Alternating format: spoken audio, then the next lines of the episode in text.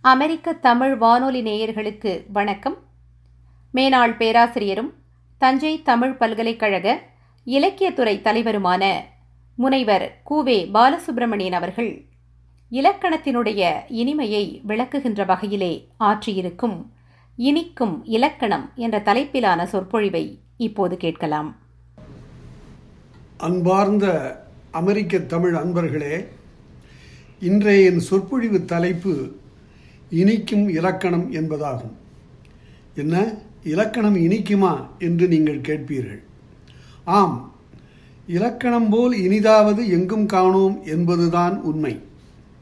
இலக்கணத்தை தனியே பிரித்து பார்த்தால் சிலருக்கு கணக்கு பாடம் போல கசக்கலாம். விளக்கெண்ணெயை தனியே குடிப்பதை விட சமையலில் சேர்த்துவிட்டால் சலிப்பதற்கு இடமில்லை அல்லவா? பாலிற் சுவையாம் பழத்தில் ரசமாம் என்பது போல் இலக்கணம் நம் பேச்சிலும் எழுத்திலும் நீங்காமல் இருக்கிறது.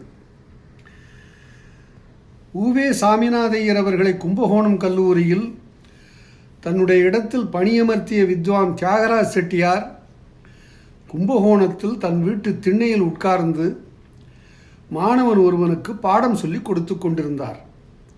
ஒரு காலை வேளையில் ஆகுபெயர் என்றால் என்ன? சொல் பார்க்கலாம் என்றார் தியாகராசர். மாணவன் உடனே நன்னூல் சூத்திரத்தை சொல்லத் தொடங்கினான். ஒன்றன் பெயரான் அதற்கியை பிரிதை என்று அவன் சொல்லத் தொடங்கிய போது தியாகராசர் சூத்திரம் வேண்டாம் நீ விளங்கி கொண்டதை சொல் என்றார். அவன் திணறினான். அவன் விளங்கி கொண்டிருந்தால் அல்லவா சொல்வதற்கு? அப்போது தெருவில் பெண் ஒருத்தி கீரை விற்று கொண்டு போனாள். அப்பெண்ணை கூப்பிடு என்று தன் மாணவனிடம் கூறினார் தியாகராசர். உடனே அவன் ஏ கீரை? என்று கூப்பிட்டான். தியாகராசர் அப்போது சொன்னார் தம்பி நீ இப்போது அந்த பெண்ணின் பெயர் தெரியாத நிலையில் அவள் வைத்திருக்கின்ற கீரையை கொண்டு கீரை? என்று கூப்பிட்டாய் அல்லவா? அதுதான் ஆகுபெயர். ஒரு பொருளின் பெயர் அதற்குரிய ஏதோ ஒரு தொடர்பில் ஒருவருக்கு பெயராக ஆகி வருவதுதான் ஆகுபெயர். கீரை என்பது பெண்ணின் பெயராக ஆகி வந்ததைப் போல என்றார். இப்படி சொல்லித் தந்தால் இலக்கணம் இனிக்காதா? இலக்கணம் எல்லாரிடமும் இருக்கிறது. படிக்காதவர்களுக்கு இலக்கணம் தெரியாது என்று கூறுவது தவறு. படித்தவர்களில் சிலர் பிழையாக பேசுவதை கேட்கிறோம். பூவை முகர்ந்து பார்த்தேன் என்று படித்தவர் கூறுகின்றார். முகர்ந்து என்று ஒரு சொல் இல்லை. பின் எப்படி சொல்ல வேண்டும்? பூவை மோந்து பார்த்தேன் என்று சொல்ல வேண்டும். படிக்காதவர்கள் அப்படித்தான் சொல்கிறார்கள். வானின் கொடையை மழை எனச் சொல்கிறோம்.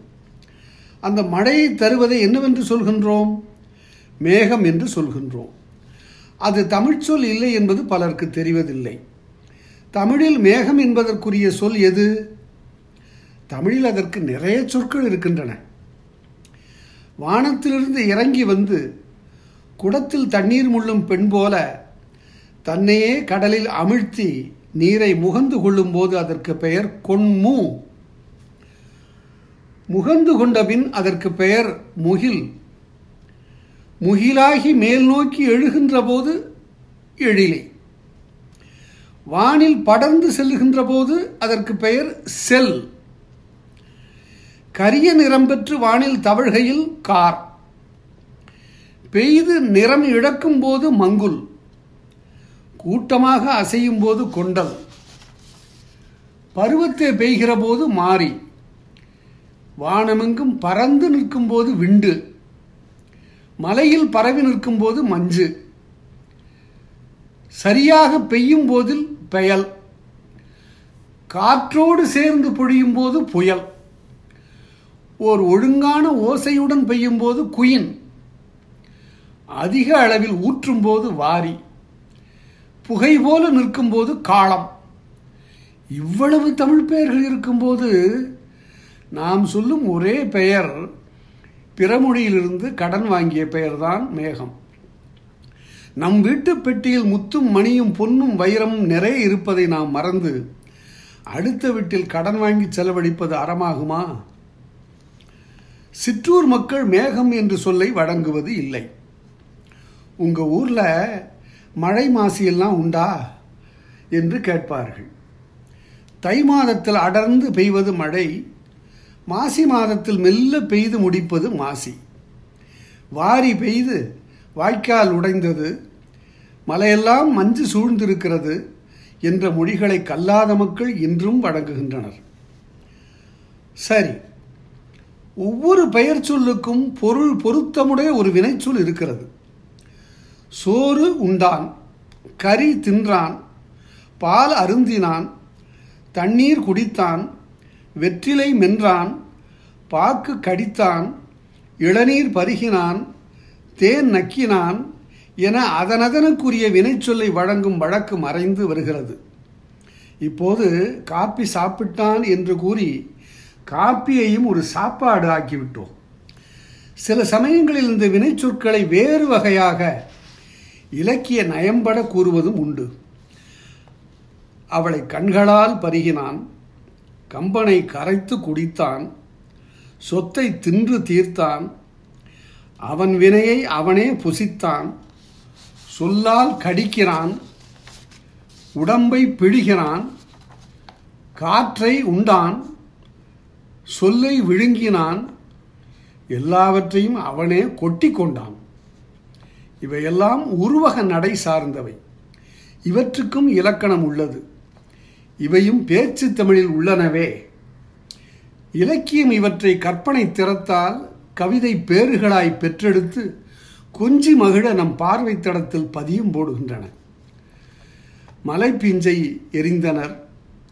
தீக்கொழுந்து தாவிற்று மணப்பூவின் நினைவு மகரந்தங்கள் படர்ந்தன. அவர் ஒரு கொடைவிளக்காக இருந்தார். உலகப்பள்ளியில் மனித புத்தகங்களை படித்தான். வழக்கு மன்ற வாயிற்படிகளில் அவர் அழுக்கு மூட்டைகள் துவைக்கப்பட்டன. எண்ணக்கடலில் முத்து குளிக்காமல் மணல்வெளி உலகில் கிழிஞ்சல் பொறுக்கினர். இப்படியெல்லாம் படிக்கும்போது உருவக இலக்கணம் தேனாய் தெள்ளமுதாய் தித்திக்காதா? கவிஞர் சுரதா இப்படி உவமையும் உருவகமும் புனைவதில் வல்லவர். கள்வன் ஒருவனின் காலை வெட்டி விடுகின்றனர். சீதக்காதி வள்ளலின் சிப்பாய்கள். வள்ளல் அவனை பார்த்து கேட்கின்றார் நீ இதற்கு முன்பு திருடி இருக்கிறாயா என்கிறார். அப்போது அவன் சொல்லுகிறான் வில்லூரில் விசலூரில் தித்தன் என்பான் வீற்றிருந்த உறையூரில். வில்லூரில் விசலூரில் தித்தன் என்பான் வீற்றிருந்த உறையூரில். வேம்பத்தூரில் மல்லூரில் பரஞ்சோதி முனிவர் வாழ்ந்த மறைக்காட்டில் குளிர்தூங்கு குற்றாலத்தில் பல்லூரில் திருடியவன். இன்று காயற்பட்டினத்தில் அகப்பட்டேன் கால் வெட்டுப்பட்டேன் நல்லோரே நான் நுண்டியாகிவிட்டேன். நார்ச்சீரில் கடைச்சீர் குறைந்தாற் போல. அவன் இவ்வாறு கூறியவுடன் சீதக்காதியை சூழ்ந்து நிற்கும் புலவர்கள் அட நீயும் புலவனா? என்று கேட்டார்கள். அதற்கு அவன் சொல்லுகிறான் சுனையொன்றில் பூத்த பல மலர்கள் போன்று சூழ்ந்திருக்கும் புலவர்களே நீங்களெல்லாம் பணி என்பீர். நான் நிலாவழிக்கும் வியர்வை என்பேன். பாட என்பீர். நான் கால்கழிந்த கட்டில் என்பேன்.